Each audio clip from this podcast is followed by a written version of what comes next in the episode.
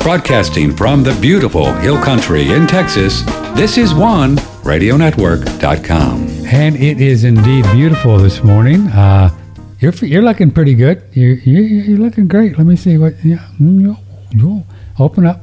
Oh, good. Uh, this is Patrick Timpone. We're going to have some fun this morning. Ray Peat will be here in about an hour and a half, and uh, he's a PhD, and he's one of our go-to guys when we talk about health uh, in all aspects. We have lots of emails, and we're going to get to as many as we possibly can. It's good to be up and running again. We had our first show yesterday after a couple of weeks of Mercury, Mercury in retrograde heaven, and uh, uh, it was almost good. Uh, my sound on my microphone sounded like I was in a in a puddle, but other than that, it was okay. So uh, we apologize for that. But I think I got the mic back working, kind of, sort of, still tweaking it. When we put the new equipment in, it changed everything. And you know how that is when you reboot your life. And we're kind of trying to reboot our lives here and figuring out how to just stay out of the matrix. And that's what we do here at One Radio Network. And the matrix is getting goopier as uh, day by day. So we thought we'd visit with a a gentleman who we like having on the show. He's just fun to talk to. His name is Matthew Ehret. He's an investigative journalist, a historian, a nice guy. He writes a lot of stuff. I don't know what coffees he, he's on, but he should maybe he'll turn us on. He's co-founder of the Rising Tide Foundation and Canadian Patriot Review. Published all kinds of scientific articles. He's a pretty geeky guy when it comes to, you know, um, you know, when it just comes to history and uh, how we got here and we have so we have a lot to talk about. And when it, uh, he lives in Canada, he was in the, uh, you know, he got involved in the truckers thing. He went and reported on that, and we showed you that video. And now, now, of course, we have the whole Ukraine thing to talk about. Mr. Matthew, good morning to you, sir. Good day to you, good sir. you're looking pretty snappy there in your white shirt. Boy, I like it. Thank you, thank you. You sure you're not a banker, or is it no? No, you're not a banker. No, it's just a white shirt. yeah, yeah, yeah. Uh, before we uh, dig into uh, the Ukraine thing, uh, a while back, it wasn't too long ago. It seems like a long time. You went into uh, the truckers deal and did some reporting. We we streamed a video that you had. It was pretty cool. Just give me your overall impression of what you found there when you when you visited the, the truckers thing, Matthew. Well, yeah, I'm yeah, sure. I mean, I, I didn't believe it with my own eye or with my own ears. Uh, just simply hearing that this convoy had arrived in Ottawa, and I I had never, as I mentioned to you uh, last month uh, when we were talking about this, um, I didn't really ever see any examples of anything particularly revolutionary occurring in Canada that wasn't a psyop uh, or some intelligence connected operation. um, so I really had to go there and just see with my own eyes. And when I did, I was I was pleasantly surprised. And I I do think though that um, I mean, people have seen the videos, I'm sure, of Viva Frei. There was many other podcasters streaming live, and it was a very inspiring experience of a lot of love. A lot of people from all over uh, Canada, different different provinces, all congeal uh, together um, for a very festive, very celebratory experience, but one that had very strict and very serious demands regarding the lifting of the mandates, um, which have really destroyed so many lives. Um, which is I mean, as of today, me talking to you now, um, I can tell you that even though the federal government has not removed the emergency, I mean, there was a threatened application of an Emergency Measures Act to which justified a certain violent crackdown um, and other illegal activity or unjust activity um, involving the freezing of bank accounts of those who had donated more than like 40 or 50 bucks to the truckers or even people who were arrested just for simply being there. Uh, many trucks were destroyed. Um, hmm. I mean, all of the windows were were busted as punishment for many of the people who were there. Tow, uh, tow truck companies were threatened with uh, massive fines if they didn't actually tow the trucks, which they had refused to do for weeks and weeks. Um, so there was a, a violent uh, crackdown, and again, it, did get violent. There was, uh, you know, pepper spray, uh, gas.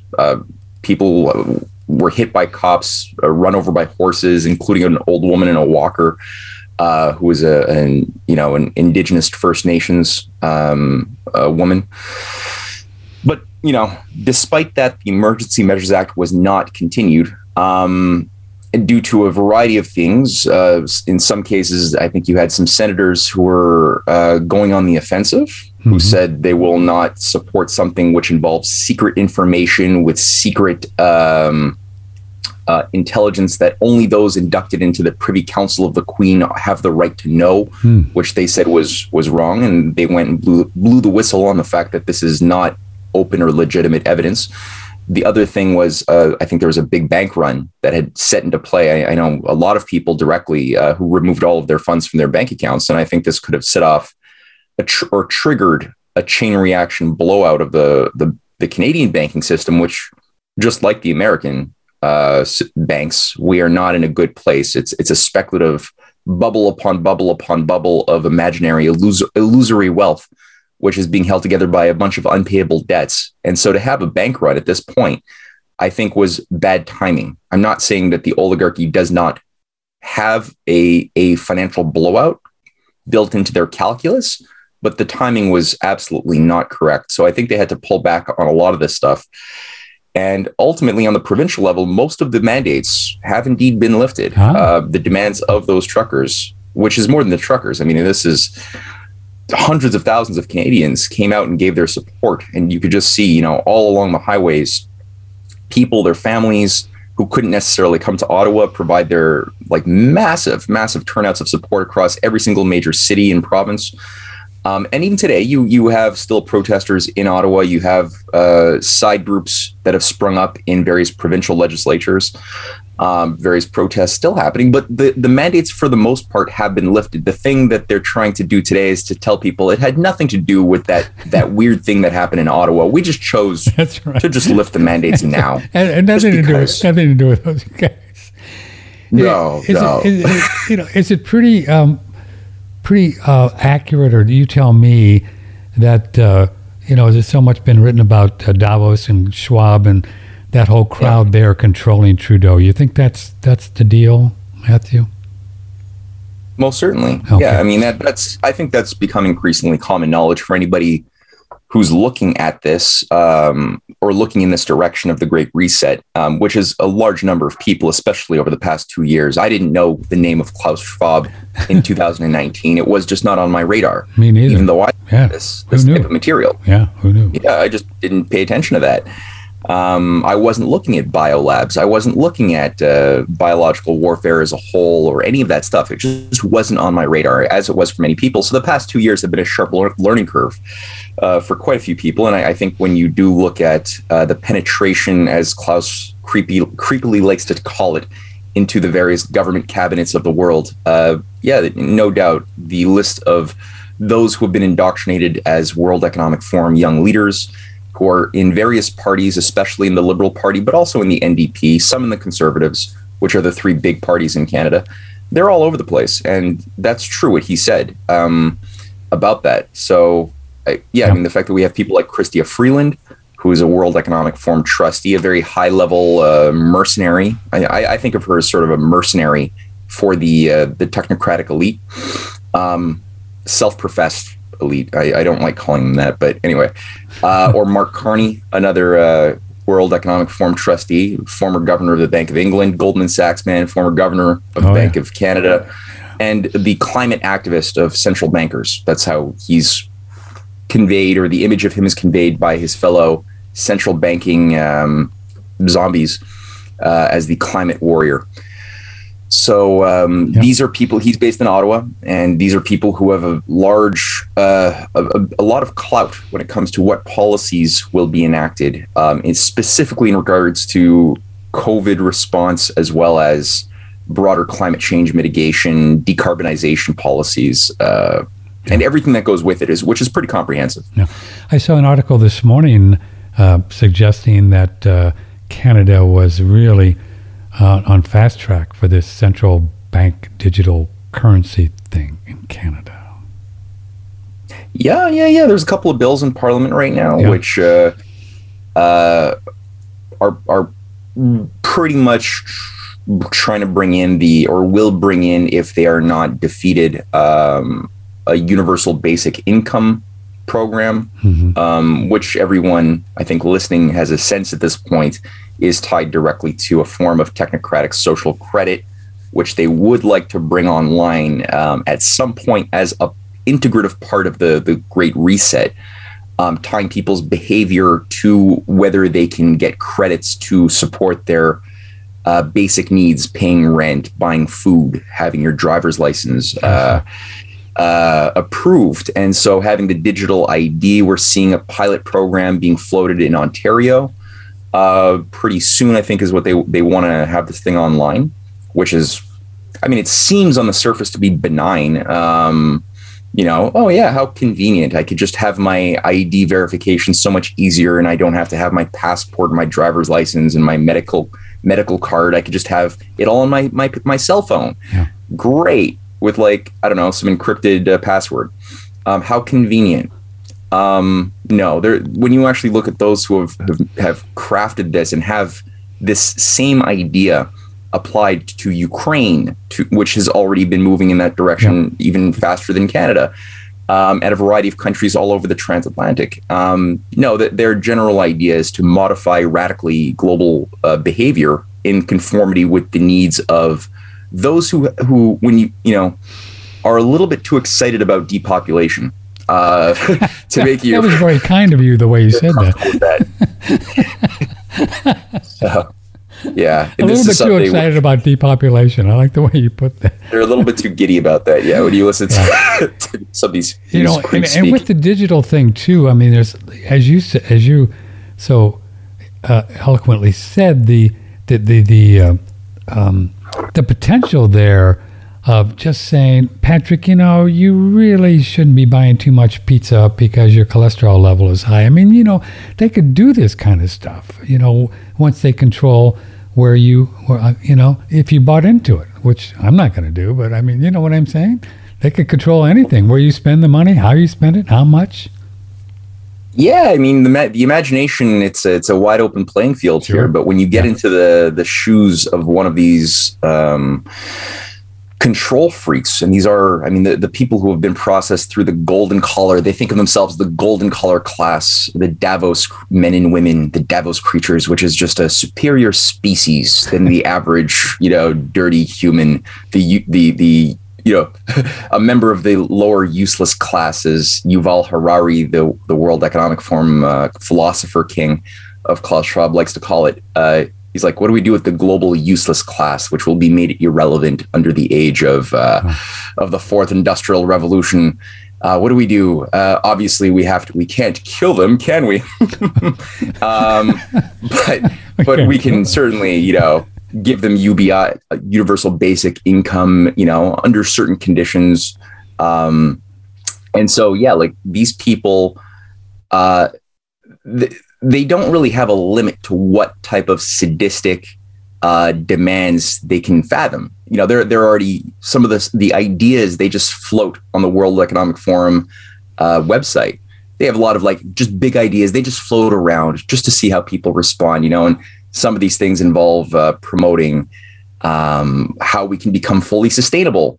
I've seen one article uh, published on there re- regarding something to do with like how we could finally have a Soylent Green type of situation where people, because you know we're really no different from vegetables. Really, we're all just made of atoms. So so is a there's carbon in a banana and, and, a, and, a, and a broccoli and, and there's carbon in us. So carbon is carbon is carbon, right? It's all the same thing. So we eat bananas and broccoli. Why can't we just think about, you know, using grandma for fertilizer or maybe going a little bit further and just keeping a nice closed equilibrium system of sustainability that way as, as part of our dietary uh, patterns? Yeah. You know, yeah. we wouldn't do that right away. They they are already you know promoting in certain uh, parts of the U.S.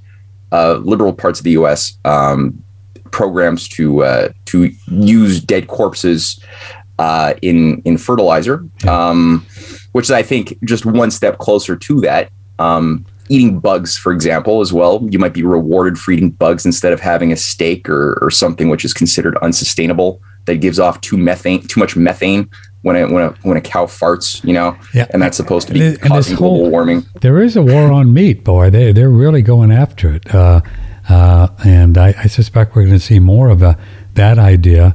Uh, and uh, yeah. now they got a big uh, chicken flu, bird flu thing, and you know I don't trust that. You know, and they're killing 25 million birds, uh, chickens in this country, claiming it's some catching some. You know, these people are crazy Uh, uh, eh, but you've you've argued we we've talked to you a lot. By the way, we're talking with Matthew Ehret. If you care to join the show, you can uh, do our 800 uh, toll free line and ask him a question, or ask him where he got that beautiful white shirt at eighty six. Email Patrick One Radio Network.com. But th- this crowd or this this genre of people, the Klaus Schwabis uh, I don't want to get too deep into it because we want to jump to Russia and Ukraine because there's a lot to talk about. But th- this crowd has been around Matthew for a long time, haven't they? And they've been building up to this and the Rothschilds and uh, the Freemasons and whatever, right? They've yeah. Uh, it's it's just, but just uh, kind of uh, give us a short synopsis of of. Sure. Of, of this, so people understand that this is just not something yeah. that popped up in 2019. Yeah, absolutely. I mean, Klaus Schwab was the person who would, who was used or recruited to uh, be the front man for the the World Economic Forum, which had a different name. I'm forgetting what it was in 1971. January was when it was officially uh, uh, created. Um, but again, a lot of people treat him like he is the center command point himself. This, you know, uh, perfectly sovereign Doctor Evil, and no when you actually look at this this individual's particular biography what are the structures that he operates or interacts with um, he was never his own man. He, I, he, really is a cardboard cutout of sorts. Um, i mean he believes he's really into what he's doing. Don't get me wrong. It's not like he's being held hostage against his will or something. Um, but he's a, a, prodigy of certain people who are a little bit closer to a, a controlling node um, but you're dealing with sort of a zombies upon zombies, like people who are indoctrinated and deployed to carry out a policy which is not their own, but they happen to have certain attributes, character traits, which make them um, uh, useful, useful tools as part of an oligarchical toolbox. Um, but his his mentor directly was Henry Kissinger. He was processed wow. and, and selected by Kissinger, who was teaching at Harvard while Klaus Schwab was studying there in 1966 67. Um, he was part of a family. You know, they, they like people who are, are already parts of uh, useful families um, because it I think it sort of contributes to their ego, their ability to be a part or want or, or adapt to a system that their parents were a part of as well. Mm-hmm. It's just it, it it doesn't mean you have to be part of um, a mercenary family uh, or a legacy family, but it it helps let's just say, you know? Yeah, yeah. And it doesn't make you a bad person just by being a part of a legacy mercenary family. Sometimes there's all sorts of case studies of kids who decided to live a normal life or even do good things occasionally, you know, like the the Kennedy family is a good example of that. Yeah. Um, the grandfather, Papa, you know, uh, Joe Kennedy, a lot of bad things, but you can see that the, the sins of the father do not intrinsically pass down to the sins of the, the son. And uh, his kids were horrified by what their father was participating with uh, with J.P. Morgan, the fascist machine, and all that stuff, yeah. and they did something very different with their lives. Um, but all that to say, so Klaus Schwab had Henry Kissinger as a mentor. Kissinger himself was uh, a disciple and a, and a, prodigy of, of a Rhodes Scholar at, at uh, Harvard earlier on called William Yandell Elliott. Who uh, this gets us more, I think, at the heart of really the the agency controlling the takeover of the USA since the, this 19th century is the, these Rhodes Scholars. So Yandell Elliott was part of an army that had been processed in the corridors of Oxford, uh, paid for on the dime of uh, of Cecil Rhodes and his will, which accumulated a lot of money, tied up with also some Nathaniel Rothschild money. Uh, to create a, a, giant trust fund that funded the the brainwashing of selected students around the world in Oxford, and then deployed back to carry out, kind of like a secret society, or, or as mm-hmm. Rhodes called it, a, a cult, a, a, church of the British Empire um, throughout the entire 20th century. Yeah, like Clinton, and that was coordinated John by Kerry, think tanks. yeah, Clinton, John, John Kerry. Kerry. wasn't a part of that. I thought he was a Rhodes Scholar. Um, no, he was a Bones guy, wasn't he? John Bones Kerry. guy. Bones yeah, he was a Bones guy. Clinton was. But you know, they use. There's a lot of overlap uh, with these, you know, agencies. And uh, one of the coordinating think tanks, the the sort of queen of modern think tanks, uh, was another Rhodes Scholar, Rhodes Trust funded operation that was first called the Roundtable Movement, and then it changed its name um, after World War One uh, to the Royal Institute for International Affairs in London. with a, an American branch set up at that same 1919 meeting in, in, in Paris. That was people like uh, Warburg. Uh, I think both Warburg brothers, German and American, were both there. Jacob Schiff was there. Uh, Leo Amery, the leading roundtabler next to uh, Lord Milner at the time, was was all part of this big meeting. The American branch was called the Council on Foreign Relations, yeah. and that was officially set up in 1921. And that's just, this is what Hillary Clinton calls the uh, the mothership in that cr- creepy 2011 uh, speech you could you could watch on YouTube even. Um, so there there's these these higher um, agencies, these think tanks that just coordinate global policy. There's a branch in Canada, a branch in Australia, a branch in South Africa, um, which all sort of maintain a, a, common orientation and coordination to the same objective, which is ultimately what Cecil Rhodes put forth in his 1877 will, which is sort of the manifesto, the constitution of this organization. Um, which is the ultimate undoing of the American Revolution, the recapturing of the rebellious colonies, the reinstatement of a global British Empire, but maybe under a new veneer, but with the same effect, um, and ultimately controlled or beholden to the same royal bloodlines, the same families, which are part of the old black nobility of Europe. I'm not talking about uh, Shaka Zulu here. I mean the old European inbred uh, nobility um, that goes back to the, the days of the Roman Empire and Babylon, wow. which have been sort of maintaining. Sometimes there's some backstabbing. I mean, you see evidence of some families sometimes uh, getting getting pushed aside, and their trust or fondi being taken over by a slightly more wily or or clever family. Um, other times, new families are kind of brought in, young blood, yeah. sometimes to just replenish the gene pool or maybe just get some new new vitality in there occasionally, but that doesn't happen often. Um, and usually, even there, you'll find a bit of a glass ceiling. Like the Rothschild family is a good example. People are like, "Oh yeah, the Rothschilds run the world." No, that's a new family. They were brought in the in the mid 18, 18th century. This is not an old family at all. They were just, you know, uh, the patriarch was a coin dealer who had certain sociopathic talents and attributes and was recruited to do certain tasks. He did them well. He was given more responsibilities to do more tasks. He did them well and he didn't he was not bothered by conscience.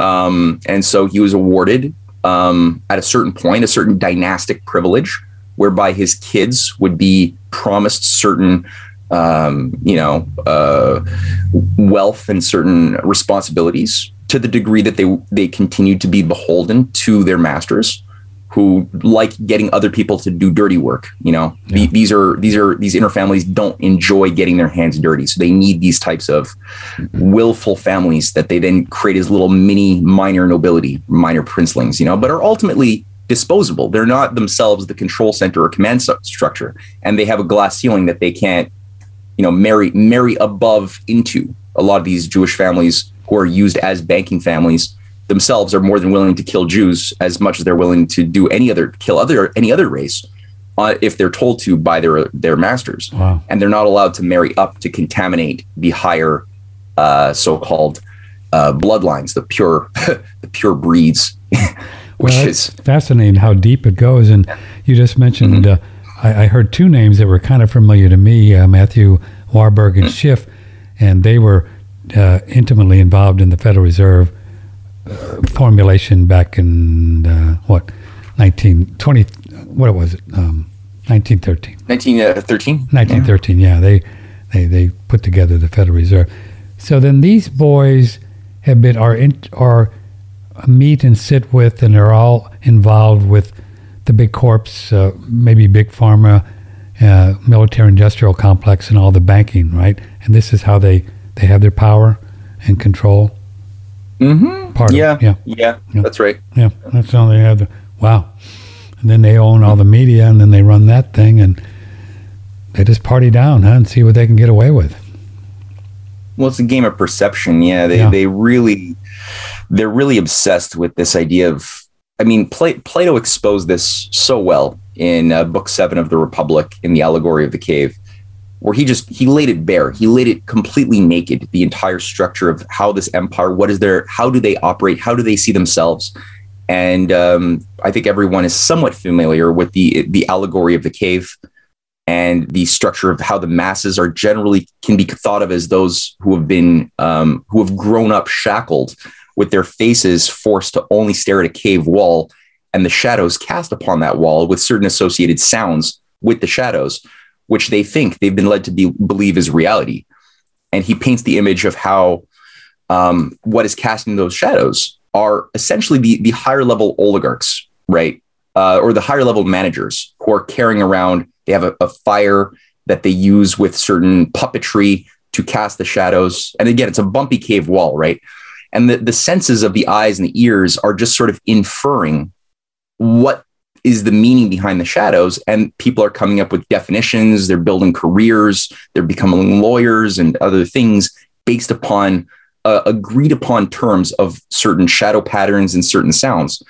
But they have no bearing in reality. It's just an illusion and it's you know he gives the example of one person who happens to find himself out broken free of his shackles and makes his way out of the cave past those casting the puppets. They don't see him and he finds his way to the light and he leaves and see all of a sudden he's outside and there's trees and birds and sun. And uh, plato describes how this person's immediate reaction is pain right? They, their eyes are not accustomed to this. Their first reaction is to go back to their comfort zone inside the cave.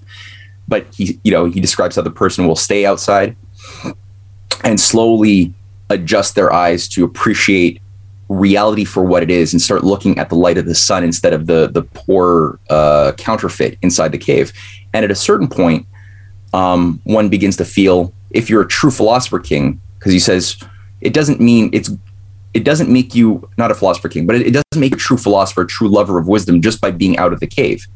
That that's not it. Because Socrates then says you have to go back in the cave when you start realizing that your love of your fellow uh, humans and the tragedy that is befalling them by their by their pitiful um, existence inside the cave, where their true their true selves and their their true ability to appreciate and know themselves hmm. is so destroyed. You want to go in. The true philosopher will want to go in and uh, and try to figure out how do you help people see that their the cave, their senses are giving them an illusion. They have to learn to see through their their their higher uh, faculties, their wow. their their sense of wisdom, their sense of reason. And uh, that might mean that you get killed. He even says that in the book. You know, they might want to kill you, rip you to pieces because you're challenging them on such a deep level, but you do it anyway. Um, and you find your happiness doing that, um, which is what Plato was doing himself in Athens itself in real time, which was decaying by the sophists, those who were you know, being deployed by the cults of Delphi and cult of Apollo, um, or the cult of Apollo at Delphi, which was sort of the the the center of command of the uh, cultural warfare of it, of ancient Athens that was running the different sophists that were training the the elites to become liars who would just use the the rhetoric as the art of persuasion or shaping perceptions instead of a love of truth. So the sophists were just those who uh, profess to have wisdom, sophists, right? Soph- Sophia. Uh, whereas the philosopher is not a sophist. The philosopher is the lover of Sophia, the philosophia. That's different. You don't just use words to spin them to to uh, get people to like you or to follow you. You do use use words because you care about the truth uh, more than anything else. So the point that you're willing to take what Socrates took, which was poison, right, by the judicial edict of the democracy, the Democratic Party of Athens, which voted to kill him because of some slanders that he was corrupting the minds of the youth. And he, you know, he was willing to accept the, the death of his body because the, de- the the health of his soul, which was immortal, was more valuable. And he knew that if he if he succumbed, he could get out of it. He could escape. You know, the uh, drinking the hemlock. His friend, uh, what was his name, Crito, had had bribed the guards right before the night before he's going to kill them. Then the guards were okay looking the other way and and and and allowing him to get off and go to Syracuse where he could live out his days uh, a happy old man, you know, with keeping his mouth shut. This is um, yeah, uh, yeah. Really. Uh, you, I can tell that you just get um, fascinated by this digging deep in this way way back, and uh, it's yeah, it's it's a trip, right? To really understand it, yeah. that it just it, it it just floats your boat. Yeah. Yeah. Well, it gives meaning to the whole thing, right? It's yeah. Yeah. Yeah. yeah. If you don't have that historical I guess that that perspective that you build in your mind, it becomes a bit more daunting uh, to just look at just how bad it is in some ways in our in our immediate backyard here in this part of the world. Right. Um, it's just it's very it's kind of demoralizing and uh, and and when you take a historical uh, look at things and, and set it in context, you're like, well, this is not that bad. Like human beings have had it much worse than we have it even now. Um, we've been through dark ages. Like I, I, when you look at the the conditions of life of people living through a dark age in Europe, they were oh really my God. going for it. It's or the collapse of Rome. I mean, when when that really started just completely melting down, that was insane Mad Max stuff right there. Yeah. Um, so it makes you appreciate in some ways that we actually have more to work with than we than we realize. Oh, that's great.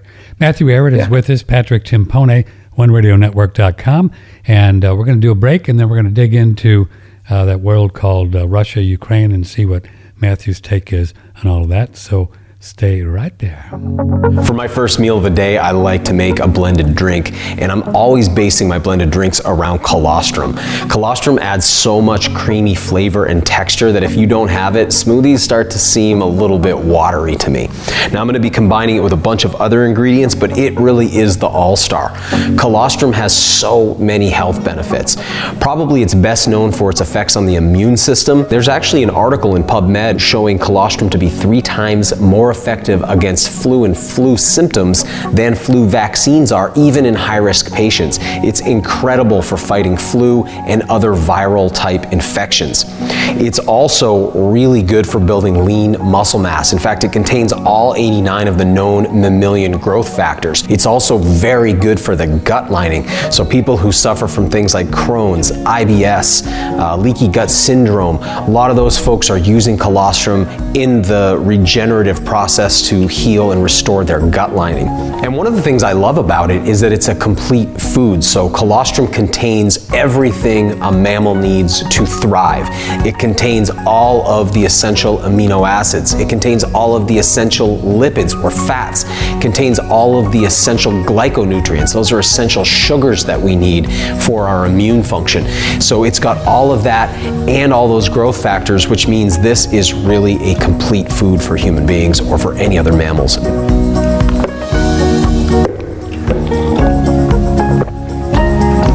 Mm, tastes great. It's got the fuel I need to get through the day, and it's got all those added health benefits thanks to the colostrum too. Really, really nice product. And uh, we have it on sale right now at uh, 20%. And I think it's called Restore. I think the, the promo, I'm just having a little technical issue here. Sorry. Let me, let me regroup. It's uh, Restore. Let me grab, I got to change something here. Hold on a second. Ah, sorry. I got to do this live, but what am I going to do? We got this hum and the only way I can deal with it is deal with it when it's on the air because I can't hear it otherwise. Nothing worse than a hum. Testing one, two, three, four, five. Testing one, two. Okay, that's pretty good. I guess we'll go with that right now. Okay, all right. We'll do that and then do the rest off the air. Yeah, it is uh, Restore 20. Restore 20 or just restore, sorry. Just restore, just restore, R E S T O R E. It is uh, 20% off on all colostrum products. And we have strawberry now and vanilla and chocolate and cool stuff. And the, and the uh, original flavor. So we got original, vanilla, chocolate, and strawberry now. All colostrum products, 20% off, 20% off. So it's really a cool thing. Uh, to check. Why do I still have Matthew on there? I'll get my act together here someday. Anyway, it's a, it's a great uh, uh, a, a great sale going on right now. It's the biggest sale of the year, actually. No, no this is not working.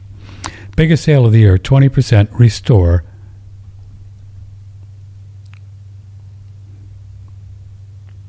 There you go. Okay. I think I got it now.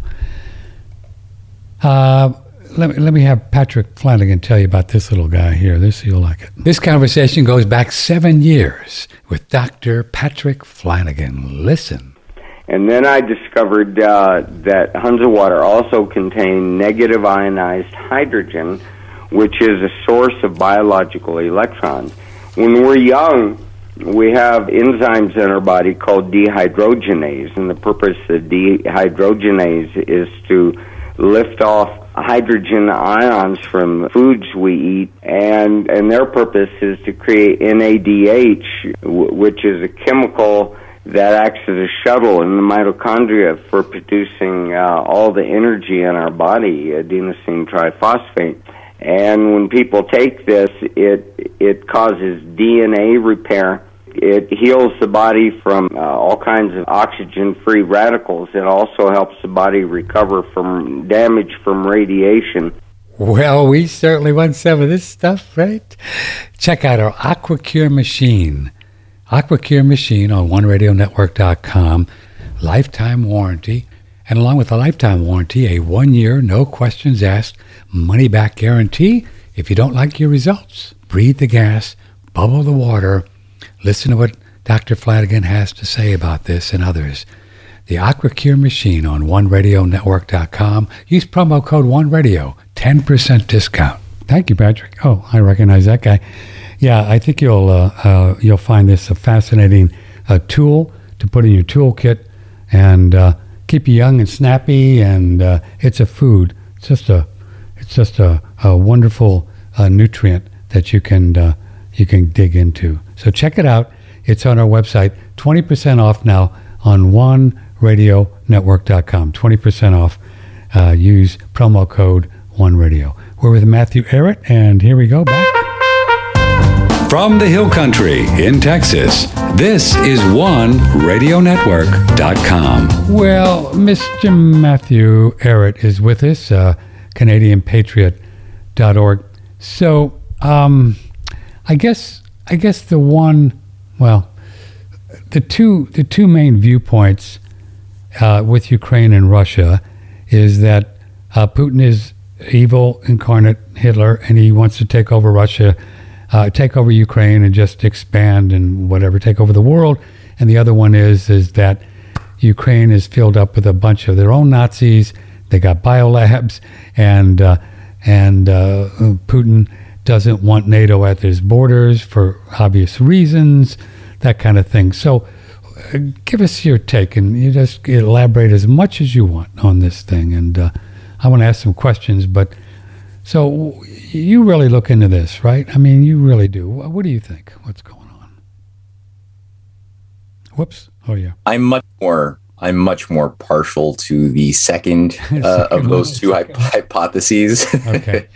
I think the evidence uh, supports very, very concretely anybody who chooses to uh, su- to adopt that second hypothesis. Um, uh, basically, yeah, the way I tend to think about it is, um, or explain this to people, is that uh, we never really won World War II.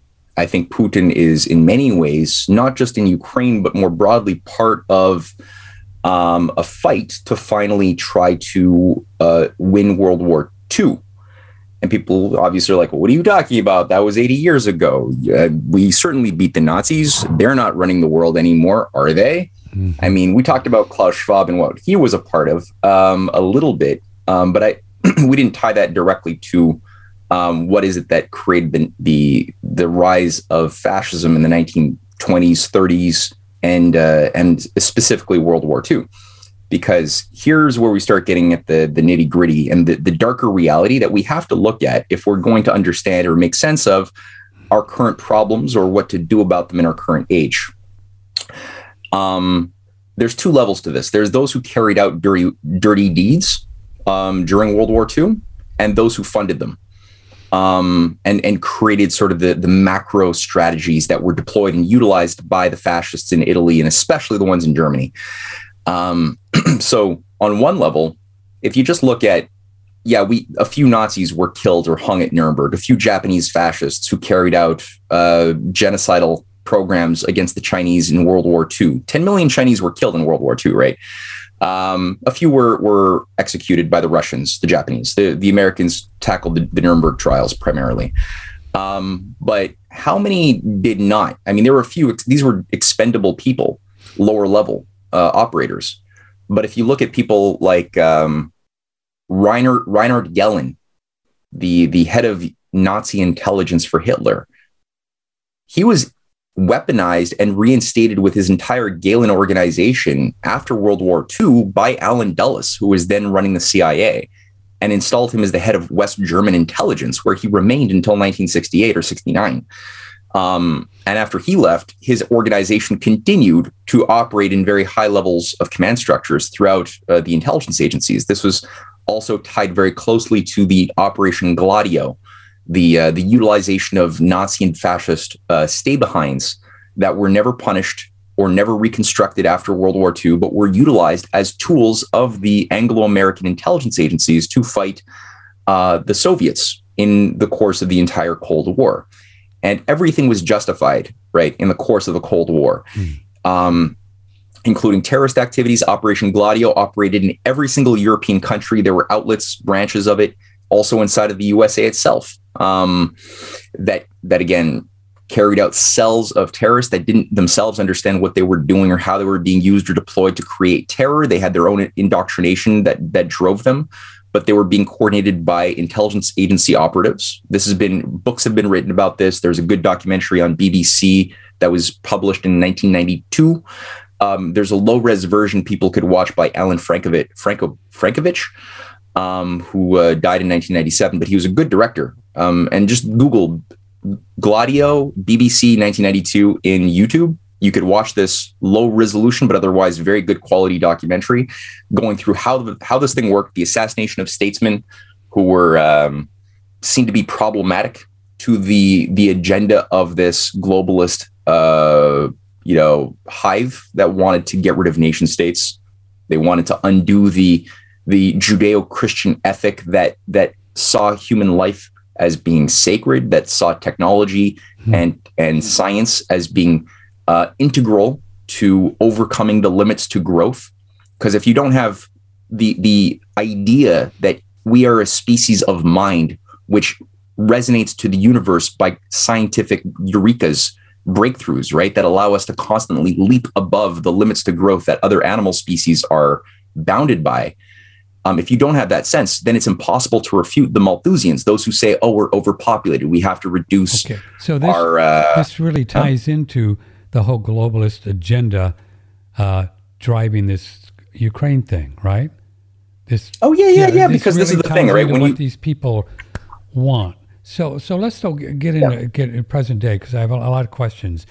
So it okay. almost feels like uh, what we got, what we have here is, um, uh, you know, the Davos crowd in NATO and the United States and Europe versus Russia, China, maybe India and Iran. Is that is that close to what you what is possibly going on in your opinion? Yeah, I mean, every country has fifth columns and deep states, but yeah, Russia, India, and, and uh, Iran hmm. and China. Um, India is, is is doing well so far. Yeah, they've, they've yeah they're they're a mixed bag. The, yeah. Their par- their parliamentary democracy, which was largely shaped by by British intelligence after the British partitioned uh, India to Pakistan in 1947. Right.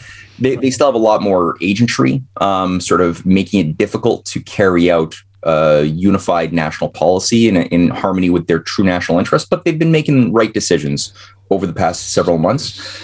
So um, th- there's mm-hmm. no reason to believe is there that that Putin is going to retreat at this point? No, I mean this. I if you look at the again the, the unreconstructed Nazis in Ukraine, they're second, third generation um, um, freaks who have been deployed and are being have been used, especially since 2014 when the U.S. managed a Putin. staged coup that yeah. overthrew a, a pro pro Russian government of Yanukovych. Yeah, Yanukovych. Um, a lot of the dirty work was carried out by forces like the Azov Battalion, uh, funded by this billionaire Igor, Igor uh, uh Kolomoisky, who's uh, one. Kolomoisky. yeah, these these Slavic names always get me. Yeah. But uh, but this is like a group funded openly by him. He's also the the key oligarch that has funded the career of Zelensky um, from the get go. Right? He's a this because people are wondering, well, but Zelensky's Jewish. How could a Jewish president allow for influences of, of Nazism. Surely Putin must be lying about denazifying Ukraine. Um, no, he's he's yes, he's Jewish, but he's he's a, he's more than Jewish. He's a puppet who will just dance to the tune. I mean, there's pictures of him dancing with high heels and leather bound uh, gimp suits um, for sure. for like a monkey for his masters, you know, on TV. So, so, so the globalists are telling Zelensky what to do, and what are they telling him, in your opinion? Well, I mean, Zelensky is Zelensky. He's his job has been to try to uh, integrate, which has always been the objective, is to get NATO yeah. uh, to uh, to absorb Ukraine and also Georgia, which has suffered their own Soros-funded, CIA operate uh, controlled color revolutions since 2003 yeah. with Saakashvili. Um, so part of it is to to that to do that to rewire the Ukrainian uh, system to uh, be absorbed into the EU, and uh, and ultimately to be a part of or a a, a, a driving force of the um, the Davos Great Reset agenda. Having you know um, um, they're use, they want to use yeah. Ukraine partially as a pilot project but, but how for are they digital currencies. That? I mean, Putin is uh, Putin's not going anywhere, right? I mean how how what what kind of plan do they have to do that? I don't. It, well, I mean, it's a poor quality. It's a poor thought through plan. It, it's a, uh, you know, that there there's a variety of ways that that Ukraine has been used to create destabilization um, for Russia. Um, but really the, the key objective has been to surround Russia with mm. ballistic missiles. Putin even called right. this out on February 21st. He's been saying this again and again for the past 15 years. People haven't haven't listened to him, but he's been very clearly pointing out that all of the the Russian intelligentsia, um, people like Lavrov, Shoigu, many others who are looking at the growth of NATO, they they could very clearly see that the U.S. Uh, policy militarily has been to surround Russia with the missile shield with the idea of having a preemptive nuclear first strike option uh, held by the US military industrial complex. With the idea that you know by by by positioning all of these forward basings Mo- Moscow the capital of Russia is only 300 miles away from the border of, of of Ukraine. You know imagine if Ukraine was a part of of uh, NATO that that is like several seconds to shoot a missile to the capital of Russia. Um, which is why, Poland which is already Putin has. Is, he just doesn't want that. He, he just does. He's not going to have it, right? He's just not going to have that.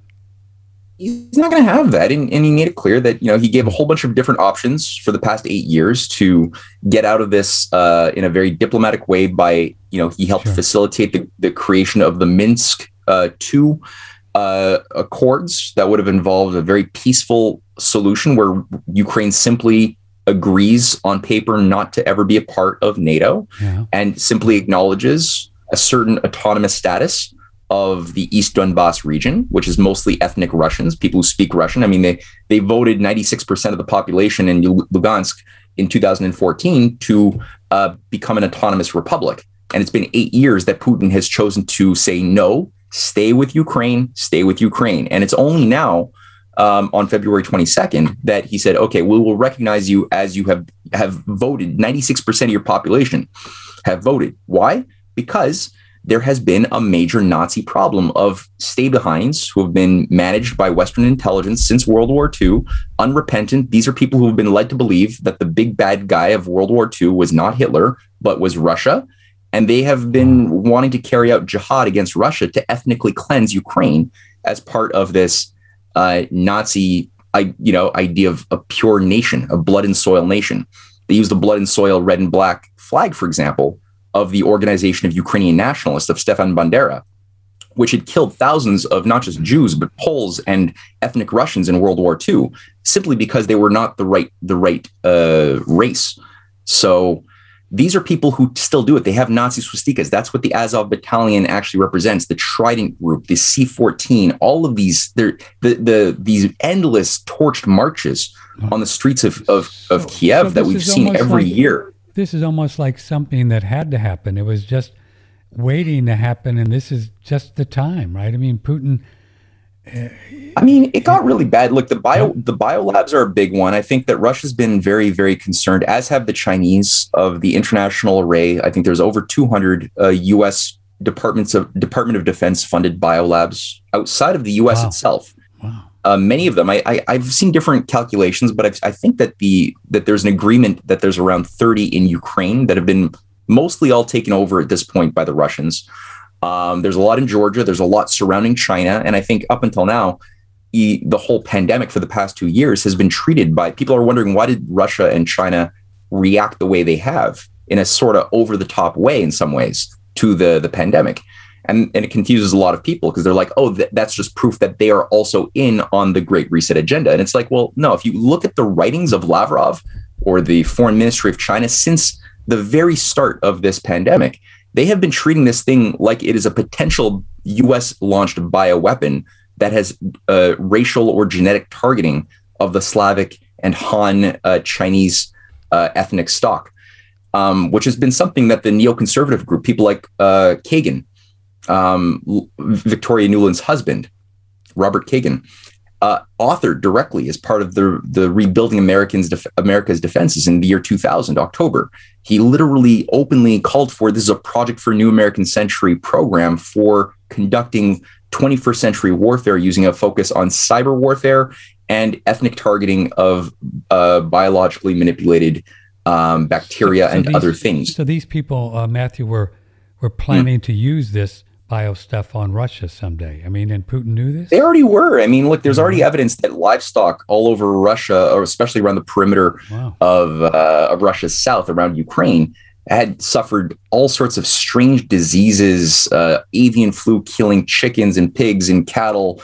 Um, there's 450 people in East Donbass who all died in a similar, like, square like square mile radius 450 people died of some weird pathogen um, earlier a couple of years ago so there's all sorts of cases where they've already been testing out things and preparing for a broader assault. There's a variety of, of weaponized bugs that they've been building and even talking about. DARPA's been writing about their research. bugs? team. Weaponized bugs? Really? Yeah, yeah, yeah. Like you can take mosquitoes Wow. and genetically modify them to be carriers of various viral pathogens. I mean, things that are just highly um, dangerous, um, malaria, other things that that are even more virulent, or that even just target um, specific um, ethnicities. Rogozin, uh, Dmitry Rogozin, who heads Roscosmos and also is the head of the uh, the Bioweapons Commission of Russia, um, he wrote extensively about this just uh, this week uh, saying it is no secret for the leadership. I got his quote here.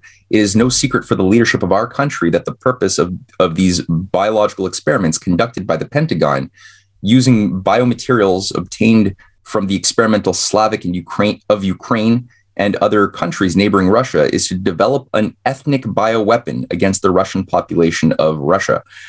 Um, China's been doing the same thing. That that's that's again their foreign ministry spokesman way back in February of 2020 was already tweeting um, articles by Larry Romanoff on Global Research warning about this this program and how it has evolved over the past 20 years. Um, so yeah, I mean they're very concerned, and uh, the fact that Russia has gone in has taken control as far as we could see. Even though the the West has found time to, I think, burn and destroy a lot of the hard evidence.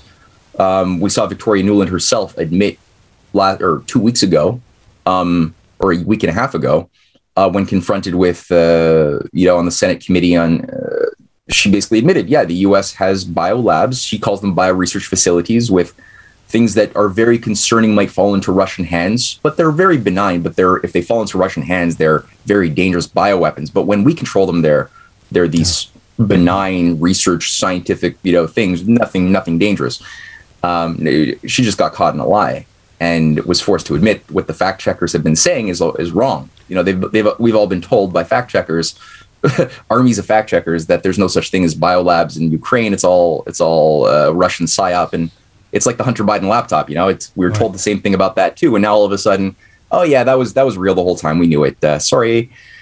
Matthew, That's uh, another thing too, right? I mentioned this guy Igor Kolom- Kolomoisky. Sorry, I, I don't want to cut you off, but this is a big right. one. I just said the Hunter Biden laptop, but this this billionaire um, who I mentioned has been funding Azov, has funded the career of Zelensky. I was just reading an article uh, going through how he is also the primary owner through two shell companies in the Cayman Islands of Burisma Holdings, the thing which Hunter Biden got three million dollars for, and you know was paid fifty thousand dollars a month sitting on the board of directors. Which we know from his laptop, a lot of that went to his own father, who was the one who bragged at the Council on Foreign Relations, um, America's Chatham House, that uh, that he got the Ukrainian prosecutor general fired for in investigating Burisma and I'm fired was he said openly on, on camera that I threatened to hold back a billion dollar loan to Ukraine unless they got this guy uh, uh, ousted. And lo and behold, by by dog, I uh, I was I got the news that they got a better guy in. They got they got the guy uh, investigating my son out, and he was on camera at the CFR bragging about this. Um, you, uh, so it's graft. How, how significant do you think this this uh, uh, uh, this idea, or not idea, but the fact that uh, uh, uh, Putin has used a couple of these supersonic interballistic missile things. That's um, that's a big deal, right? I don't. I, I don't know. I mean, he he has demonstrated a, an amazing, surprising array of new technologies that have starting in. I think the first wave of these new technologies uh, was unveiled in 2018 uh, as a message to the West that look, your your idea of full spectrum dominance is outdated. You're using an, an obsolete model. Stop, pull back now, um, because we have. I'll just tell you now, we have we supersonic, hypersonic missiles um, that can go many times faster than the speed of sound with a nuclear warhead. Um, we've got underwater drones that can also travel faster than you can imagine. Um, we've got, and he just unveiled a whole spectrum of technologies that would just demonstrate that this idea of, of, of containing Russia or, or having a nuclear first strike with a monopoly by the West is, is foolish and obsolete. It doesn't work. They would be able to take out, yes, it's like, yeah, maybe you could destroy a lot of Russia, but not without accepting the fact that you would be obliterated um, on, every country.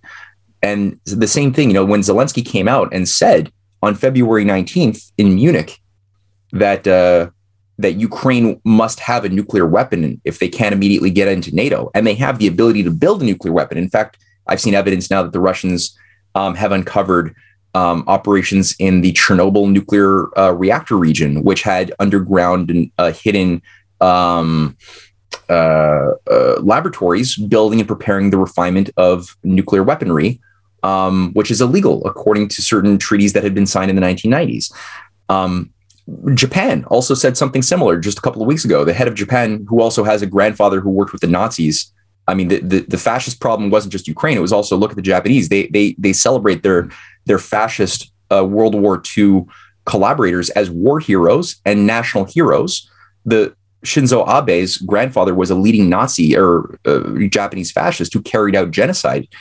Um, and you know they have Abe just said that Japan must change its constitution, which has been which prohibits the use of or Japan owning nuclear weapons. And so, and and he said, no, we need to have nuclear weapons to defend ourselves from China. And you know, he also said that that the U.S. military must defend Taiwan um, fully, which the U.S. military, just like Ukraine, the Taiwan thing is almost the same thing. It's recognized as part of China. It's like an autonomous province, kind of like you know. But uh, but despite that, they they're doing billions of dollars of weapons deals with the U.S. military as part of a broader U.S. full spectrum military uh, containment of China on the Pacific side, which Obama really uh, drove into turbo mode. And uh, the fact that the Japanese are uh, are so willingly part of this Pacific NATO idea of the Quad, you know, mm-hmm. of having uh, Australia, India, Japan, Taiwan as part of an anti China US controlled missile shield to attack China. That's also there. But China has also, just like Russia, China has said, look, we also have hypersonic missiles. They, they recently conducted a display a few months ago where they launched a hypersonic missile fully around the Earth and hit, missed the target by like 60 miles or something super ridiculously close. And that just shocked the US because they can't even get their similar, they've tried to get hypersonic missiles going and they just like blow up on launch you know they can't get them to like even get anywhere near Do you- their uh, their targets. Do you think it's safe to say that, um, uh, as far as all of the um, different, uh, uh, what do they call these restrictions they're putting on uh, sanctions on Russia, that Putin knew or believes that China ha- would have his back before he did any of this thing financially? I mean, Oh yeah, yeah, I mean, he, Yeah, he yeah, had to know that, right? He had to know. Yeah, and that, that's you know, I mean, the U.S. the, the amount of dim-wittedness from people like Sullivan and uh, and his Blinken and that crowd is is wild. I, I mean, the lack of insight they seem to exhibit on this is is, is shocking because they really did seem to think that they could threaten China into condemning Russia. And. China had made it very clear, like we're not going to do that. Um, we we support Russia fully, and uh, and now they're sanctioning China. You know, they're actually beginning a process of ec- full blown economic warfare, saying, "Oh yeah, it has nothing to do with Ukraine. It's just because you're conducting genocide on your uh, your Xinjiang region, uh, you know, Muslim population." As if the Americans really care about the these, Muslim so population. these Looney Tunes really, it almost, it seems like Matthew Ehret that every move that they make, they just, they want World War Three. It's almost like they want some kind of big blowout. I mean, is that possible? I don't know what that Well, means. World playing War a game III. of uh, of know? nuclear chicken in some ways. Yeah. Like part one of the strategies here is like we're local. Like like just submit to world government, submit to the the depopulation agenda. It's going to be so much easier on you because we're local. And uh, and they're playing you know chicken with nuclear weapons. So on, the one, on the one hand, you do have a little bit of that. Mhm. On the other hand, they don't really want nuclear war. Like the oligarchy themselves, as I said, they're control freaks.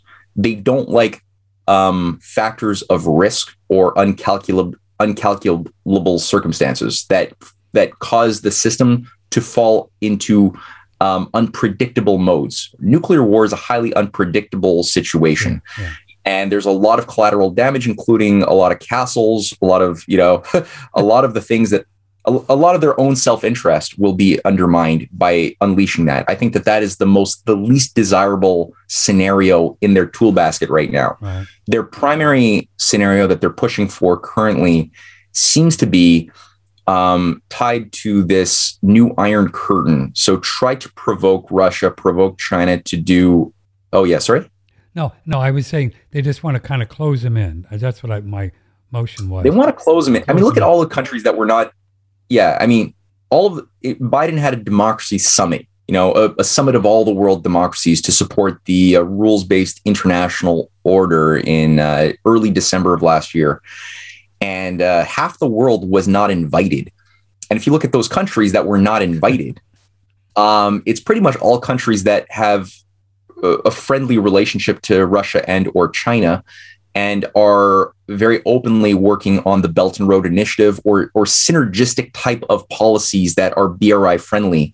Uh, that are it's increasingly a, a new financial architecture and a way of, of conducting foreign policy outside of the unipolar order, which is collapsing here in the West. Um, but it's based upon a different paradigm of self-interest, banking. Everything is very different there than it is here, Yeah. and that's why uh, what they're trying, I think, currently to do is set up sort of like a wall, um, erect a wall yes, sir. uh, in order to reduce the chances of nations w- within their you know five eyes nato cage from jumping ship under a time of crisis. Because when the banking system blows out it's going to be bad. And a lot of people and a lot of countries especially the ones in eastern europe a lot of south american latin american countries especially will be very much inclined to survive even if that means jumping to the only viable floating boat in town, which is the Eurasian Greater Partnership. And so they're trying to reduce the chances of that happening because as soon as one or two countries start doing that, it creates an example where many other countries start Like doing like the same. Venezuela or Brazil and these those these Oh, they would easily do yeah, that they, they would Oh, just yeah. blow with they'd go with them, right? in a second. Yeah. Yeah. Mexico under under AMLO, Sure. probably. Probably. Yeah, for sure. Not even probably. Yeah, Yeah. guaranteed they would. Um, a lot of the U.S. I mean, that's part of why they they they were petrified of, of Trump, to, because Trump was moving the U.S. into a situation of synergy economically with China, and um, and even though he used ugly language sometimes, if you look at what he was doing, Hmm. he was signing the US China trade deal, which first of all destroyed the Obama TPP free trade zone, uh, you know, the corporate run trade deal of the Pacific. He destroyed that, which was really good for China because that gave them the breathing space to recruit more nations into the BRI and uh, and and keep national sovereignty above the control of private corporations, which the TPP was doing the opposite. It, it gave private corporations the right to, to sue sovereign nation states for breaking free trade protocols. Um, but he he signed the first tranche, the first phase of a multi-phase U.S.-China trade deal in in January 2020, the first month that this pandemic thing was released, um, which involved the Chinese agreeing to buy 350 billion dollars of U.S. finished goods, which would be the the impetus to heal and build back, not build back better, but build back the destroyed manufacturing plants of Detroit, of Michigan, of yeah. Philadelphia, and all of the other parts of the U.S. that have been devastated by 50 years of glo- globalization, self-induced atrophy. So that was part of the healing process because you need a market. You can't just. It's not so easy to undo 50 years of atrophy. You you re- it requires the type of robust growth model um, and new markets being created by the the China BRI model, which is tied very closely to the Russian Eurasian Economic Union. Um, you need to have that, and that's why George Soros went to Davos and said the two greatest threats to his open society is Trump's USA and Xi Jinping's China, because of that hmm. that danger of the U.S. And so it's important for listeners today to realize that there's been a massive psyop propaganda effort that has been utilizing things like Epoch Times, there's been many instruments that have shaped the even um, Newsmax and other smaller but quasi mainstream alternative, yeah, so-called alternative, yeah, that have done good good reporting. They've done a lot of good reporting. There's a reason you should like them because uh, in terms of what they've you know exposed about Klaus Schwab and all that stuff, and and the overthrow of of Trump and the illegal activities of of the elections. That's all good, but when it comes to foreign policy, there has been a psyop to get everyone who is especially of an alternative media bent yes, to think that the global supervillain is not this old nobility, this this British imperial elite uh, that's been trying to take over and and reabsorb the USA back into the the, the world empire and undo 1776. It's not like that. Don't look at that. It's all evil China or Venezuela or Russia. These are the big, these are the actual villains you have to be afraid of and hate, and even give your consent to uh, an aggressive war against, if need be. Which a lot of people think they they're they're being patriotic by supporting the Ukrainians against the big bad Russian invaders or the the Taiwanese against the big bad Chinese. And it's like, no, it's you're being Boy, played. You you're talk about a, a psyop. I mean, probably 99% of the media is uh, Matthew is is Russia is, uh, is the bad guy, right? 99, 99.9%. I mean, you don't see anybody yeah. except people like you, Saker, where I go, is Saker. Uh, um, man, they got it covered, don't they? They've really got this one covered. I mean, there, I mean, I think people are, are increasingly waking up to it. I, have yeah. gotten a lot of receptivity from uh, you know, my wife and I, we've been on on Mel K's show uh, oh, a few yeah, times cool. now, and um, there's other people like Sean Morgan and others who are part of the alternative conservative uh, media crowd who have been, you know, they've increasingly woken up and, and have realized that they've been played yeah. um, uh, by this this Five Eyes run psyop. Um, and are are really hungry now to get a sense of how this oligarchy actually, what is the structure of power? How does it work historically? What are the cases of various nations, including especially the USA, but also Russia or China at different points in the past have uh, resisted the the New World Order. You know, going back to Sun Yat sen's um, revolution in, in Republican Revolution of China in 1911. This was Sun Yat sen, a Confucian Christian follower of Lincoln who led the uh, the liberation of the Chinese and the overthrow of the hereditary systems of the Manchus, modeled explicitly on Lincoln's American system. That's what he writes about. Um, that was the foundation. This is this is a guy who is his statues are all over China. You know, there's there's shrines to him. He's a national hero of China, and it makes it more human because we've been all led, yeah. we've been triggered by this um, Cold War formula that's been that's been playing Americans for a long time on their weaknesses of seeing all Chinese as these like a, like communist, atheistic, uh, Borg-like automatons that just want to control you, right, like a machine. Yeah And it's like no, there's there's this deeper five thousand multi like ancient civilizational back, heritage yeah. So Matthew, way back that have, also cherishes the the American Revolution through Sun Yat-sen. we just have a few minutes remaining because we, ha- we Yeah. have another show on tap. So, Sure. so what do you what do you think though? And just you know, if we spend another five minutes or so, um, just your opinion. I, uh, where do you think this thing goes? I mean, Russia is going to try to, I guess, install their own guys in Zelensky, right? They're going to try to just sew up um, uh, Ukraine, I guess. Um, I, I, I guess at this point, he'll never just trust uh, the United States and, and Davos to say that we're never going to put NATO in there, right? He can't trust him at this point, right, to do that. So, what do you think the Davos crowd plan is? I mean, what are they going to do with this guy? I mean, they want to overthrow him, really. That's what they'd like to do, right? Just Um, know. What do you yeah. I mean, they they uh, one of the deputy uh, ministers or the people's deputies of Ukraine, um, what's what's Ilya Kiva, Yeah. recently warned that there was an Azov coup planned against Zelensky.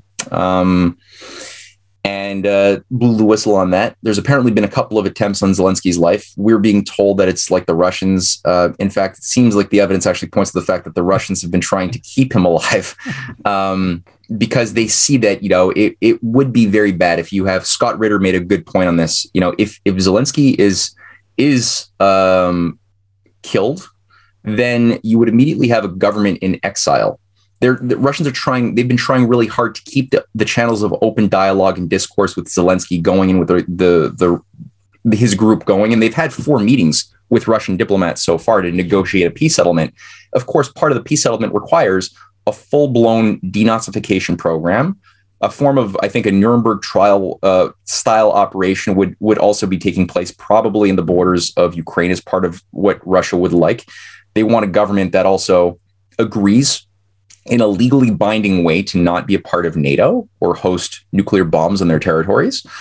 Um, I think with those basic things met and the agreement that you know uh, East Donbass as well as Crimea will be, and Z- Zelensky to a certain degree uh, said we'll we'll we'll let our claims to Crimea go. He still hasn't made a budge on uh, East Donbass, but you know you have to let these these country these areas just be free.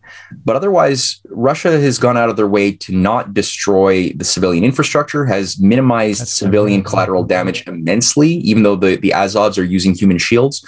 I'm seeing that you know this is not the thing you want to do for a country. You want to just subdue the way we did Iraq and steal their oil the way we did Iraq. He's still sending oil to Europe through Ukraine and paying Ukraine full transit fees currently now as we speak wow. uh, for the oil passing through. Hmm. This is a sign of a diplomatic openness and a desire to continue to have a relationship with this country, which again it has. Uh, it's very different. But if you have a government in exile in Poland, let's say, Yeah, which is a basket. case colony of NATO, then that's a much more difficult thing to negotiate with, to talk to. So they they do want to have Zelensky in. I um that's that's a part of the the, the calculus. I Yeah. saw this morning too that uh, uh, Putin said that well we're going to sell our gas for uh, for rubles. Did you see that? I did. Yeah, Yeah, yeah, he did. interesting. Good for- Well, he said, yeah, this is a the U.S. has essentially defaulted on uh, on their obligations to Russia and drawn a line under the reliability of its currencies. And yeah, Gazprom they're making moves now so that, that, that settlements of gas can be only be made in rubles instead of U.S. dollars. Trippy. I know? Saudi Arabia as well has been making sort of hinting at the possibility of uh, settling oil transactions in yuan Yeah. as well. Um, that's a big deal. That would be a game changer if Oh, that happens. Oh, oh, Henry Dollars over. Having a bad ha- bad hair day when that happens, right? Oh, yeah. How did this old dude uh, hang around so long? I mean, how old is he? 112, old Kissinger, and he's he's still walking around, man. He's like shrinking like a little raisin too, right? He's always like smaller. He's a really tiny guy when you see him. Really? He's so small. really. Yeah, yeah. I, I always had you get this booming voice. I had this idea of him as a big character, but no, when you actually see him, um, he did a conference on the New World Order in Montreal, and uh, and a friend of mine was uh, at the time she was uh, we had media media passes, and uh, she's in the the media pit, and all of a sudden it, things open up, and all of a sudden Kissinger is like walking up through this pathway of people and bounces into her, and uh, she's like, hello, Mr. Kissinger. she like, and he like moves up and he shakes her hand and, she's, her, her response is, you're a lot smaller than, You're than I thought you were on TV. It's amazing how like much. little, there's a picture of her. She's much- not a, she's not a, a tall girl Yeah. at all. And there's a picture of her and him. And he's just, he's so small. How do you keep? But anyway, I don't know what keeps him hanging on. No, it's weird. No, it's just okay. this passion. Yeah, I, it's, it's amazing how much game this guy has after all these years. He's boy, he's he must have some stuff on a lot of people. I don't know how he stays in there. He must. I don't know either. Yeah. Yeah. Well, Matthew, um, you know it's a brave new world, brother. So keep Yeah. on it. Keep on it. Well, uh, tell folks about your website and what they might find there, and that you can get. You have a newsletter thing people can get, right? Yeah, they can go to my Substack, uh, matthewehret.substack.com, the website canadianpatriot.org, or they can buy my books to uh, all my history books on the, the Clash of the Two Americas or the Untold History of Canada. You can get them, unfortunately, I, I sell them on Amazon, but if you want to buy them directly through me, send an email to me through the website, um, signed copies. Um, that's but those are all on canadianpatriot.org. Oh yeah, and then there's risingtidefoundation.net, Yeah. which I run with my wife Cynthia. And you're up there and there in the great uh, country of Canada, and uh, wow, Oui, oui. Yeah, yeah, we. All right, brother, you take care of yourself. Thanks for coming on. Really appreciate when you spend time with us. It's always fun, and we always get more than we bargain for with you. So thank you. Appreciate it. It was a pleasure. Take all right, care. see you, Patrick. All right. Bye. you. Matthew Ehret, Patrick Timpone, OneRadioNetwork.com. Okay, we're going to gear up here. Uh, I got a little bit of um, um technical stuff to kind of deal with so I can have a little bit of uh, more headspace to talk to Ray Peat. Um, you know, um, whatever. Still working out a few, a few uh, technical things here, but things are coming around. Yeah, when we uh, when we rebooted our um, our whole system here, things got moved around, but uh, it's you know I'm getting it together. So uh, give me about ten minutes here, about ten minutes, and then uh, we'll have Ray Peat. We have lots of emails, and we're going to get to as many as we can. Uh, so uh, stick around. Um, Ray Peat will be here in about 10 minutes, audio and video, oneradionetwork.com. Thanks for your ongoing support. Uh, really appreciate it. I mean, it's just amazing that you all just keep buying our products. And I'm just, you know, I just wake up and say, wow, amazing. Amazing. Okay, uh, I'll see you in a few minutes, about 10 minutes here. It is, uh, we're live on the 23rd of March and it's about 11:20. We'll see about 11:30 or so Central Time with uh, Dr. Ray Peat. Okay, stay right there.